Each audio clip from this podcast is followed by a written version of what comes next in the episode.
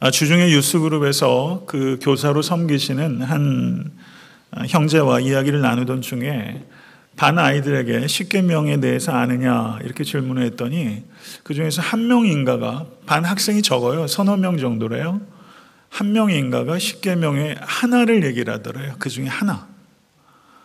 제대로 십계명에 대해서 알고 있는 학생들이 그만큼 없다는 것이죠. 그래서 제가 어, 십계명에 대해서 설교해야겠구나라고 자연스럽게 생각을 하게 됐습니다 아, 확실히 십계명이 인기가 없어요 그 학생에게만 인기가 없는 게 아니라 시대적으로 이 십계명이 인기가 없습니다.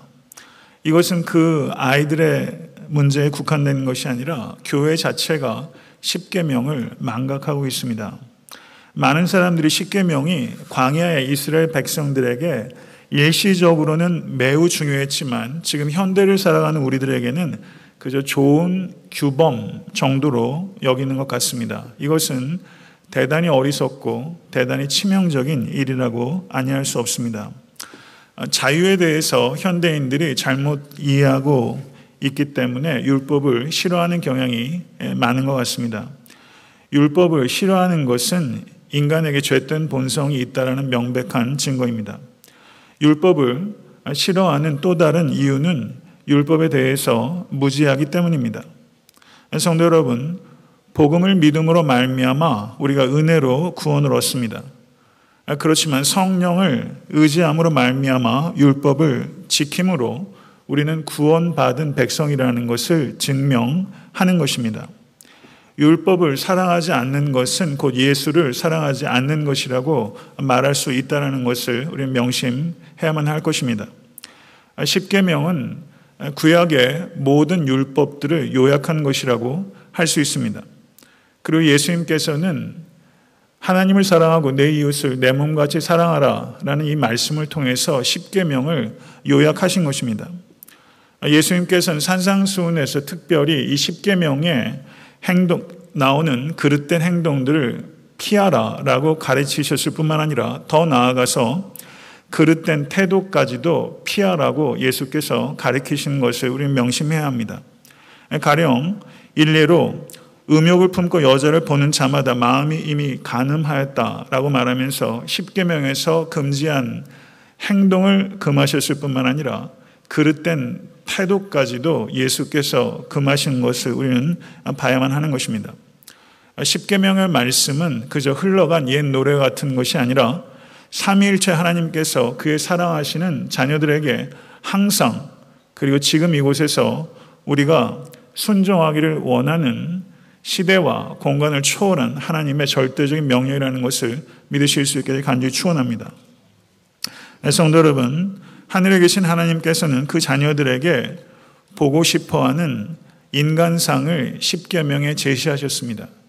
십계명은 참된 인간상을 우리에게 제시하는 것입니다. 이 계명을 우리가 기억하고 지킬 때야만 인간은 참된 행복을 맛볼 수 있는 존재라는 것을 깊이 받아들이실 수 있게 되기를 간절히 축원합니다. 21세기의 가장 심각한 질병은 도덕적 질병이라고 할 수 있습니다. 이 도덕적 질병을 치료할 수 있는 유일한 치료제가 바로 십계명의 말씀입니다. 십계명의 말씀이 중요한 것은 십계명의 말씀만이 하나님께서 직접 돌판에 새기셨기 때문입니다. 그만큼 중요한 것입니다. 적어서 인간에게 전해진 최초의 율법이 바로 십계명입니다. 만약에 개인과 교회가 이 십계명의 삶을 살아내려는 열정으로 불타오른다면 바로 그것이 부흥입니다. 십계명을 회복해서 삶 가운데 살아내는 것이 부흥입니다. 알라바마 주가 바로 인근한 주인데요. 알라바마 주의 한 판사가 아, 이런 행동을 했습니다. 자신의 법정에서 집행되는 법이 하나님의 법에 기초하고 있다는 것을 가시적으로 내부 일 요량으로 법정의 벽에 십계명을 부착하라고 했습니다. 그런데 그것이 반대에 부딪혔습니다. 아, 그 판사는 미국이 회복되기 위해서는 십계명이 회복되어야 한다고 생각한 것입니다. 맞습니다.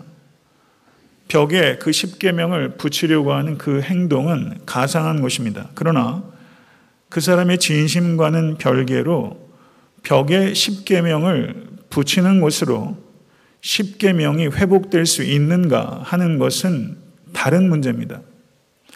이신층의 복음을 주창하며 종교개혁을 이끌었던 종교개혁자 마틴 루터가 이런 말을 했습니다. 십계명을 온전히 아는 사람은 성경 전체를 아는 것이다.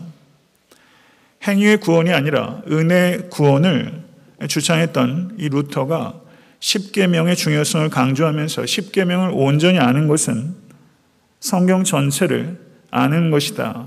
라고 말을 했다는 것은 매우 의미심장한 것입니다. 많은 사람들이 은혜냐 율법이냐 이렇게 양자택일의 문제로 질문을 하는 것을 보게 됩니다. 이것은 그 질문 자체가 매우 미흡하고 무지하다는 것을 증거하는 것입니다.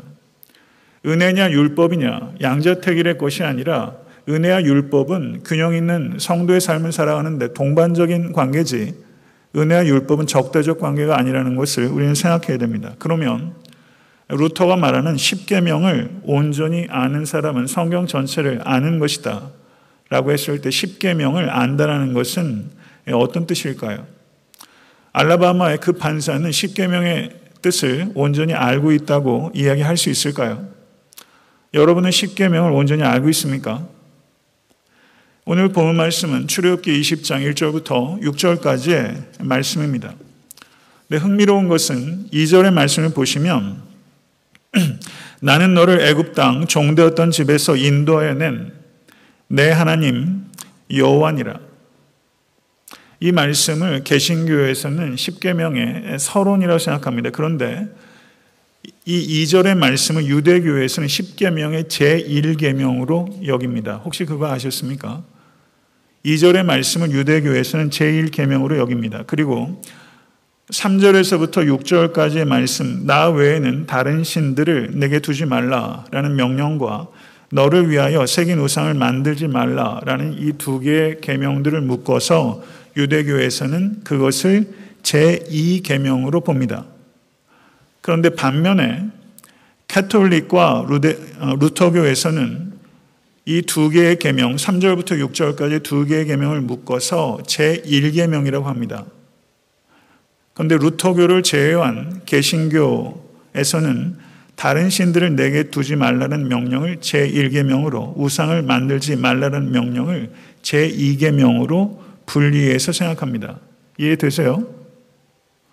그러면 그렇기 때문에 오늘 저는 개신교의 관점에 따라 10계명의 서론에 해당하는 20장 2절의 말씀과 그리고 10계명의 제1계명에 해당하는 3절의 말씀 그리고 2계명에 해당되는 4절부터 6절의 말씀을 10계명 1이라는 제목 하에 오늘 설교하고자 합니다. 추후에 기회가 될 때 10계명 2, 3 해서 마지막 계명까지 이 10계명에 대해서 설교를 이어가고자 합니다. 다시 한번 요약해서 말씀드리면 어, 유대교와 캐톨릭과 그리고 루터교에서는 개신교에서 얘기하는 제1계명과 2계명을 하나의 계명으로 이해하고 있다는 뜻입니다. 그런데 저는 오늘 이 두 개의 계명을 설교하고자 하는 것입니다.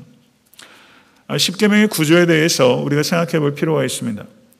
10계명에 아, 나오는 10개의 계명들 가운데 8개가 하지 말라라는 금지 명령이고 두 개의 계명들이 하라라는 긍정 명령들입니다. 긍정 명령들은 제4계명인 안식일을 거룩하게 지키라. 그리고 제5계명인 내 부모를 공경하라. 이렇게 두 개의 계명들만이 긍정 명령입니다. 부정적인 계명들이 무려 8개를 차지하고 있는 것은 10계명이 공동체를 파괴할 수 있는 위험한 행동들로부터 공동체를 지키는 데 일차적인 목적이 있기 때문입니다. 그러나 십계명에 나오는 그 같은 부정적인 명령들도 긍정적인 명령을 함의 하고 있는 것입니다. 공동체의 유익과 행복을 지키기 위해선 단순하게 하지 말라라는 금지 명령을 지키는 것으로는 충분하지 못하기 때문입니다. 부정 명령 속에 함축되어 있는 긍정 명령을 적극적으로 지킬 때 공동체는 행복하게 되고 강력해질 수 있다는 것을 우리는 깊이 유념해야 되는 것입니다. 가령 제3계명은 하나님의 이름을 망령되 일컫지 말라라는 부정명령입니다. 이것의 이면에 있는 긍정명령은 하나님의 이름을 찬양하라라는 긍정명령입니다. 거짓 증거하지 말라라는 명령의 이면에 있는 긍정 명령은 이웃을 위해서 정직하고 좋은 말을 하라라는 명령입니다. 살인하지 말라라는 부정 명령의 이면에는 생명을 보존하는 일에 적극적으로 헌신하라 라는 긍정 명령이 거기 함의 되었다고 말할 수 있는 것입니다. 그런 면에서 우리가 십계명을 이해할 때 십계명을 고정된 계명으로 이해하는 것보다는 변화되는 삶의 자리에서 지속적으로 숙고하고 확장시켜 나가야 되는 윤리 강령이라는 것이죠. 말하자면 십계명은 기독교적 삶의 윤리의 종착역이 아니라 윤리의 출발점이라는 것을 우리가 생각해야 됩니다. 십계명에 나오는 모든 규정들은 매우 간결하고 명확합니다. 간결하고 명확하다는 것은 그것에 대해서 지속적으로 생각을 확장시키라는 명령을 우리에게 주고 있는 것입니다. 제1계명에서부터 제4계명까지는 하나님을 사랑하라 라는 계명으로 요약할 수 있고 제5계명에서 제10계명까지는 내 이웃을 사랑하라 라는 계명으로 요약할 수 있습니다. 예수께서 그렇게 요약하셨습니다. 하나님을 사랑하고 그 후에 내 이웃을 사랑하라 라는 이와 같은 순서는 매우 중요합니다. 왜냐하면 하나님을 사랑하는 데서 기원하지 않는 이웃 사랑은 결국은 열매 맺지 못하기 때문입니다. 성도 여러분, 하나님께서 우리를 창조하셨고 우리를 섭리하고 계십니다. 믿으십니까? 하나님께서 나를 창조하셨다는 것을 진심으로 깨닫게 될 때 옆에 있는 이웃들도 하나님께서 창조하신 존재라는 것을 깨닫게 되는 것이고 그럴 때에만 옆에 있는 이웃들을 하나님께서 창조하신 귀한 존재로 사랑할 수 있게 되는 것입니다. 이와 같은 기초가 없이 다른 사람을 내 이웃과 같이 사랑하는 것은 불가능합니다. 예수께서 나를 위해서 십자가에 달려 죽으셨을 뿐만 아니라 옆에 있는 지체를 위해서 죽으셨다는 것을 기억해낼 때 내가 너희를 사랑한 것 같이 너희도 서로 사랑하라는 그 계명을 지킬 수 있는 출발이 되는 것입니다. 성도 여러분, 1계명부터 4계명은 하나님과의 관계에 대한 계명입니다. 하나님께 불경건한 인간은 결과적으로 그리고 필연적으로 다른 인간에게 불의한 인간이 될 수밖에 없다는 것이 십계명이 가지고 있는 구조가 우리에게 가르쳐 주는 내용입니다. 인간이 이웃을 위해서 어떠한 정의롭고 그리고 그리고 희생적인 섬김의 삶을 살아간다 할지라도 그것이 하나님과의 관계, 경건에서 출발하는 것이 아니라면 어떠한 정의롭고 그리고 희생적인 섬김도 하나님을 기쁘시게 하지 못하는 것입니다. 하나님과의 관계에서 나오는 선한 행동만이 하나님을 기쁘시게 할 수 있는 유일한 길이라는 것을 깊이 생각하시는 여러분과 제가 될 수 있게 되기를 간절히 축원합니다. 2절의 말씀을 보시게 되면 나는 너를 애굽 땅 종되었던 집에서 인도해낸 내 하나님 여호와라. 내 하나님 여호와라. 이렇게 말씀하고 있습니다. 십계명에서 이렇게 나와 너 여기에 나오는 모든 명령들은 2인칭 단수 형태로 되어 있습니다. 각자가 지켜야 되는 명령으로 우선적으로 주어진 것입니다. 나와 너라는 관계는 마틴 부버 얘기했던 것처럼 이것은 인격적인 관계를 이야기하는 것입니다. 십계명에 나오는 열 가지 명령들은 인격적인 관계에서 비롯되는 것입니다. 관계가 없이 명령하는 것이 아닙니다. 인격적인 관계의 기초에서 하나님께서 우리에게 명령하고 계신 것입니다. 성도 여러분, 여기서 우리가 주목해야 되는 것은 나는 너를 애굽 땅 종되었던 집에서 인도해낸 내 하나님이 여호와라. 그러므로 이 계명을 지키라. 이렇게 되는 것입니다. 이 논리적인 순서를 우리가 이해해야 합니다. 10계명을 지켰기 때문에 하나님께서 애굽 땅에서 구원해 주신 것이 아니라 십계명을 지키도록 하나님께서 이스라엘 백성들을 애굽 땅에서 구원하신 것입니다. 성도 여러분, 십계명을 순종하는 것은 구원의 조건이 아니라 구원받은 성도라는 것을 증명하는 것입니다. 이것을 우리가 깊이 생각해야 되는 것입니다. 이스라엘 백성들은 어떻게 살았습니까? 애굽에 있을 때 바로의 명령을 들으며 노예 상태로 살았습니다. 출애굽의 목적은 단순하게 이스라엘 백성을 바로의 노예 상태로부터 구출하는 것이 아닙니다. 노예 상태는 매우 다양한 형태로 삶 속에 위장되어 있다는 것을 우리는 이스라엘 백성을 통해서 봐야 됩니다. 이것을 봐야 합니다. 만약에 이스라엘 백성을 하나님께서 애굽에서 구출해 내신 후에 이스라엘 백성들이 제 멋대로 살도록 하나님께서 내버려 두셨다면 형태만 다를 뿐이지 이스라엘 백성들은 또 다른 바로의 다스림을 받는 노예로 전락하게 되는 것입니다. 또 다른 바로는 인간의 욕망입니다. 하나님께서 인간을 갈망하는 존재로 만드셨습니다. 그런데 하나님과 무관하게 갈망하는 것은 욕망으로 전락하는 것입니다. 그리고 욕망은 인간을 노예로 만들어 버립니다. 하나님께서는 출애굽을 통해서 바로로부터 인간을 구원하셨고 십계명을 통해서 욕망으로부터 이스라엘 백성들을 구출하신 것입니다. 그것이 십계명을 주신 목적입니다. 이와 같은 이중적인 구출을 하시기 위해서 하나님께서는 이스라엘 백성을 애굽에서부터 구출하셨고 그리고 어떤 의미에서는 바로보다도 더 폭군이라고 말할 수 있는 자기 욕망으로부터 이스라엘 백성들 구출하기 위해서 십계명을 주신 것입니다.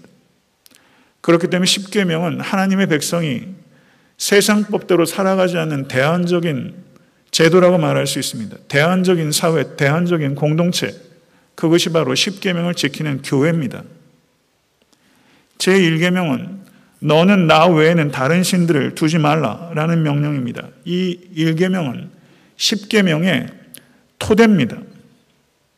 그러나 안타깝게도 이스라엘 백성들은 이 하나님 앞에서 끊임없이 다른 신들을 섬겼습니다. 여러분 성 어거스틴 제가 참 인용을 많이 하는데요. 성 어거스틴이 이런 말을 했어요. 우상은 써먹어야 할 것을 써먹는 것이 아니라 숭배하는 것입니다.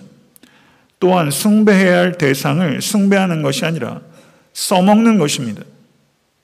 그러면 성 어거스틴이 한 말을 요약하면 우상숭배는 무엇인가? 하나님을 써먹는 것, 그게 우상숭배라는 것입니다. 하나님을 써먹는 예를 성경에서 살펴보게 되면 무수하게 많죠. 그런데 여로보암 왕, 여로보암의 길로 갔다 라는 말을 하는 것을 볼 때 여로보암은 우상숭배를 가져왔던 아주 치명적인 일들을 한 왕이라고 할 수 있습니다. 여로보암 왕에게 하나님께서 아이야 선지자를 통해서 이렇게 말씀하십니다. 내가 만일 내가 명령한 모든 일에 순종하고 내 길로 행하며 내 눈에 합당한 일을 하며 내 종 다윗이 행함 같이 내 윤례와 명령을 지키면 내가 너와 함께 있어 내가 다윗을 위하여 세운 것 같이 너를 위하여 견고한 집을 세우고 이스라엘을 내게 주리라. 이게 하나님께서 여로보암 왕에게 주셨던 언약입니다. 사실은 어마어마한 약속을 하신 거예요. 그런데 여로보암 왕이 막상 왕권을 잡다 보니까 이 예루살렘이 북이스라엘 국경에서 조금만 가면 예루살렘이에요.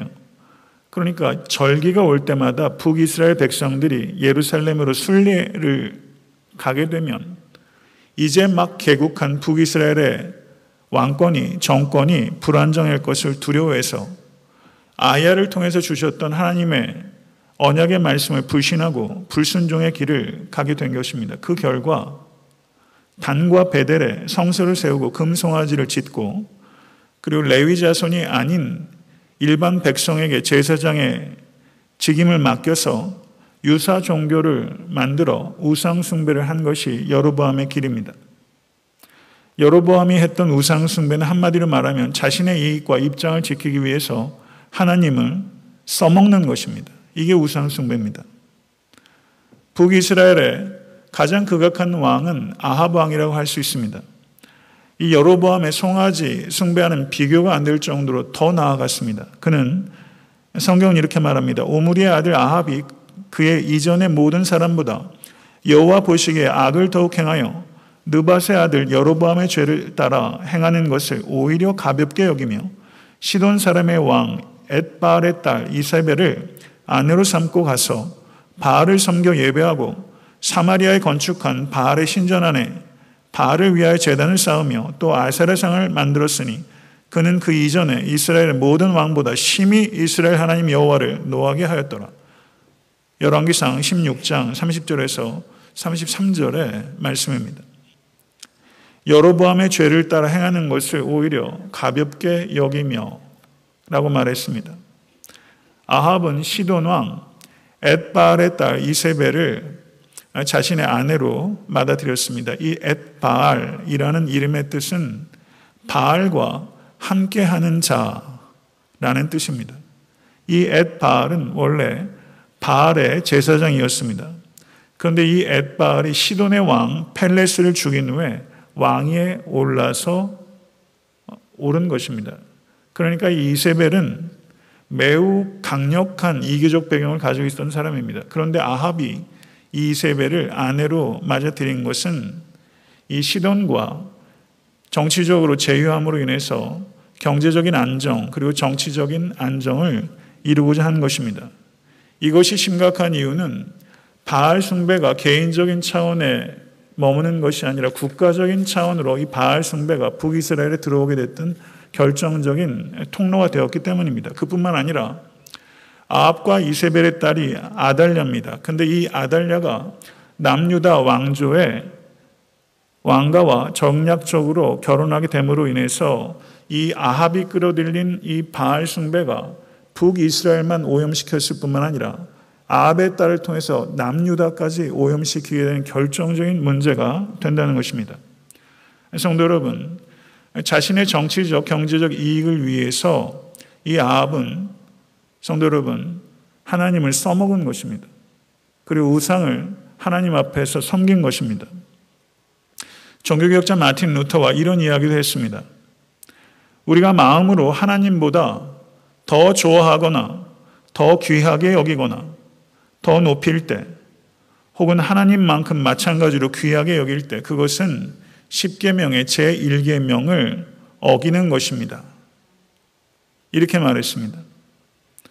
성도 여러분, 여러분 마음속에 여러분 삶 가운데 하나님만큼 혹은 하나님보다 앞세우는 것이 있다면 그것이 물질이든 사람이든 자식이든 심지어 자기 자신이든 하나님만큼 혹은 하나님보다 앞세우는 것이 있다면 그게 우상입니다.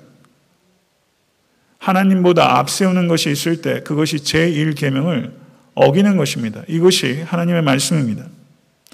열왕기상 18장 21절에 엘리야가 이스라엘 백성에게 이렇게 말합니다. 너희가 어느 때까지 두 사이에서 머뭇머뭇하려느냐? 여호와가 만일 하나님이면 그를 쫓고 바알이 만일 하나님이면 그를 쫓을 것이니라 하니 백성이 한 말도 대답지 아니하는지라.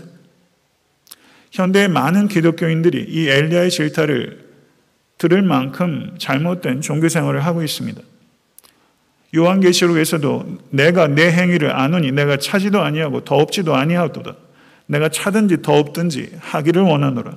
내가 이같이 미지근하여 더없지도 아니하고 차지도 아니하니 내 입에서 너를 토하여 내치리라. 성도 여러분, 이 말씀을 매우 심각한 경계의 말씀을 들으실 수 있게 간절히 축원합니다. 들을 게 있는 자는 들을지어다. 이게 예수님의 말씀이고 여러분과 제가 들어야 되는 심각한 경고의 말씀입니다. 차지도 않고 덥지도 않고 바알을 쫓는 것인지 하나님을 쫓는 것인지 분간할 수 없는 종교 생활 해서는 안 되는 것입니다. 이 제1계명이 우리에게 주는 이 심각한 경고의 말씀 그리고 하나님만을 섬기게 될 때 우리에게 주어지게 될 축복의 말씀을 받아들이시는 여러분과 제가 될 수 있게 될 간절히 축원합니다. 제 2계명의 말씀은 너를 위하여 새긴 우상을 만들지 말고 또 위로 하늘에 있는 것이나 아래로 땅에 있는 것이나 땅 아래 물 속에 있는 것에 어떤 형상도 만들지 말며 그것들에게 절하지 말며 그것들을 섬기지 말라 라고 말씀한 것입니다. 이것은 다른 신의 형상을 만들지 말라라는 뜻이 아닙니다. 다른 신의 형상을 만들지 말라는 것은 1계명에 포함된 내용이고요. 이 2계명의 말씀은 하나님을 이 우주 삼라 만상 속에 있는 어떠한 피조물의 형상을 본떠서라도 만드는 것을 금하라라는 명령입니다. 이것은 종교사적으로 볼 때도 매우 특별한 명령이라고 할 수 있습니다. 고대 근동 어느 종교를 살펴봐도 유사한 예를 찾아볼 수가 없습니다. 종교라는 게 모름지기 많은 그림과 그리고 상징들이 있고 그리고 그것을 형상으로 새겨서 사람들이 섬깁니다. 이게 모든 종교, 고대 운동 종교가 가지고 있었던 일반적인 특징입니다. 그런데 유독 성경의 하나님만은 나를 형상으로 빚지 말아라 라고 하나님께서 엄하게 금지하고 있는 것입니다. 그러면 왜 하나님께서는 자신의 형상으로 만드는 것을 엄하게 금지하셨을까요? 그것은 인간이 하나님을 형상으로 빚게 되면 두 가지 문제가 생기기 때문입니다. 그것은 하나님의 초월성이 훼손되기 때문이고 하나님과의 관계성이 훼손되기 때문입니다. 하나님의 초월성과 하나님과의 관계성이 훼손되기 때문에 하나님께서 형상을 금지하신 것입니다. 그러면 하나님의 초월성이 손상된다는 것이 어떤 의미이겠습니까?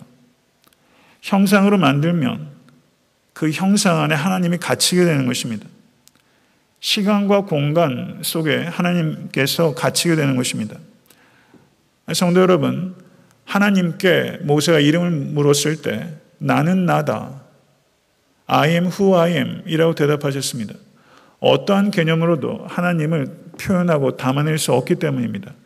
하물며 형상으로 하나님을 표현할 수 있다는 것이 가당키나 하겠습니까? 이 세상에 여한 구체적인 존재나 여한 추상적인 존재로도 하나님의 형상으로 가둘 수 없는 하나님은 광대하신 분입니다. 이것을 하나님께서 형상을 금지하신 것입니다. 그것이 이유입니다. 형상을 만드는 순간 하나님을 형상의 수준으로 격화시키는 것입니다. 그리고 형상으로 만들 때 하나님을 인간이 조작할 수 있다는 망상이 시작될 수 있기 때문에 하나님께서 형상으로 만드는 것을 금하신 것입니다. 형상을 만들게 되면 하나님과의 관계성이 훼손당하기 때문입니다. 시편 115편 5절에서 8절의 말씀을 보시면 입이 있어도 말하지 못하며 눈이 있어도 보지 못하며 귀가 있어도 듣지 못하며 코가 있어도 맞지 못하며 손이 있어도 만지지 못하며 발이 있어도 걷지 못하며 목구멍으로도 소리도 못하느니라. 우상을 만드는 자와 그것을 의지하는 자가 다 그와 같으리로다. 성도 여러분, 우상을 숭배하는 자의 운명은 그 우상과 같이 되는 것이라는 것을 경계하실 수 있게 간절히 바랍니다. 예레미야 10장 4절에서 6절의 말씀은 이렇게 증거합니다. 그들이 은과 금으로 그것을 꾸미고 못과 장도리로 그것을 든든히 하여 유동치 않게 하나니 그것이 갈린 기둥 같아서 말도 못하며 걸어 다니지도 못하므로 사람에게 매임을 입느니라. 그것이 화를 주거나 복을 주지 못하나니 너희는 두려워 말라 하셨느니라. 여호와여 주와 같은 자 없나이다. 주는 크시니 주의 이름이 그 권능으로 인하여 크시니이다. 아멘. 성도 여러분, 우상은 느끼지도 못하고 말하지도 못하고 그리고 걷고 행동하지도 못합니다. 우상은 아무것도 아닙니다. 우상은 실상이 아니라 허상입니다. 하나님만이 실제하십니다. 하나님께서는 우리에게 찾아오시는 하나님입니다.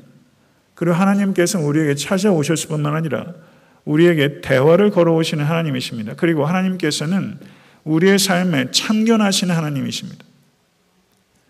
하나님께서 얼마나 참견하고 싶어 하시냐면 하나님의 독생자를 성육신하여 이 땅에 보내실 만큼 하나님께서 우리의 삶에 관여하고 싶어 합니다. 그것이 질투하는 하나님이라는 말이 갖고 있는 의미입니다. 그만큼 사랑하신다는 것입니다. 하나님의 사랑은 여러분의 사랑을 요청하는 사랑입니다.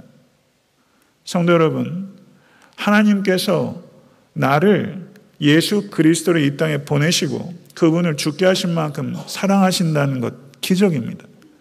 그런데 그 사랑의 하나님께서 나의 사랑을 그토록 원하신다는 것은 더 큰 기적일 수 있습니다. 이것이 나는 질투하는 하나님이다. 내 이름은 질투다. 라고 말하는 하나님의 그 이름 가운데 담긴 의미입니다. 그만큼 사랑하신다는 것입니다. 성도 여러분, 움직일 수 없는 형상으로 하나님을 만드는 것은 하나님과의 관계를 회피하는 것이고 필요할 때 필요한 것만을 얻기 위한 것입니다. 성도 여러분, 하나님께서 원하시는 것에 관심이 없고 내가 원하는 것만을 얻기 위해 하나님을 써먹는 것, 그것이 우상숭배입니다. 하나님과의 관계를 목적으로 하지 않고 하는 여한 신앙행위도 그것이 아무리 열심히 있고 자기희생적이라고 할지라도 그것은 우상 숭배와 같은 것이라는 것을 우리는 말씀을 통해서 들어야만 되는 것입니다. 말씀을 맺겠습니다. 다시 알라바마주의 판사 얘기로 되돌아가겠습니다. 성도 여러분, 도덕적 붕괴가 심각하다는 것은 교인들만 얘기하는 것이 아니라 교회 밖에 정상적이고 상식적인 사람들도 이 시대가 도덕적으로 붕괴되고 있다. 라는 것에 대해서는 다 공감해요. 그러면 그와 같은 도덕적 질병의 원인이 무엇인가? 그것은 십계명을 벽에서 뗐기 때문이 아니라 삶에서 뗐기 때문입니다. 그게 문제의 본질이에요. 십계명을 벽에 붙이는 것으로 도덕성이 회복된다면 온 벽을 십계명으로 도배하겠어요. 근데 십계명을 벽에 붙이는 것으로 도덕성이 회복되는 것이 아니라 십계명이 성도들의 삶 가운데 회복될 때 도덕성이 회복되고 이 땅이 회복되게 되는 것입니다. 성도 여러분, 십계명을 벽에 붙여서 보이는 게 중요한 게 아니라 십계명의 삶을 내 삶에 보이는 것이 중요한 것입니다. 이게 본질입니다. 이게 없이 십계명을 벽에 붙이기만 하는 것은 역겨운 것입니다. 그것은 오히려 하나님의 영광을 가릴 수 있는 것이고 기껏해야 하나님과 예배하는 것과 무관한 도덕적 강령을 붙이는 것에 불과한 것입니다. 성도 여러분, 그렇기 때문에 이 알라바마 이 판사는 십계명을 벽에 붙이는 행위 자체에 진심이 있었다 할지라도 그 진심은 충분하지 못한 지식에 근거하는 것입니다. 성도 여러분, 하나님께서는 구원자이실 뿐만 아니라 상 주시는 분이심을 믿으실 수 있기를 간절히 축원합니다. 십계명에서 표현되는 인간상은 하나님께서 모든 하나님의 자녀들로부터 보고 싶어 하시는 삶이고 보상하고 싶어 하는 삶입니다. 이것을 기억하십시오. 십계명을 지키는 신실한 삶을 하나님께서 보고 싶어 하시고 그 삶을 보상하고 싶어 하십니다. 하나님께서는 우리를 리디머, 우리를 구원하실 뿐만 아니라 우리에게 리월드를 주시는 분입니다. 그것이 십계명을 지키는 삶을 통해서 우리가 하나님께서 보고 싶어 하시고 보상하고 싶어 하신다는 것을 우리가 깊이 생각하십시오. 하나님으로부터 무엇을 얻어내려고 십계명을 지키는 것이 아니라 하나님께서 애굽에서 구출해 주셨기 때문에 죄와 사망으로부터 우리를 구원해 주셨기 때문에 그것에 대해서 감사하며 사랑으로 반응하는 것이 십계명을 지키는 것입니다. 성도 여러분, 십계명이 여러분의 삶 가운데 회복될 수 있기를 간절히 축원합니다. 십계명이 회복될 때 삶의 진정한 의미와 행복이 찾아옵니다. 교회의 진정한 부흥과 이 땅에 참된 회복이 찾아오는 것입니다. 십계명이 회복되는 역사가 여러분의 개개인의 삶과 그리고 에타한테 섬기는 교회와 그리고 이 땅의 교회들에게 회복되기를 간절히 기도하는 마음으로 설교를 맺고자 합니다. 기도하겠습니다.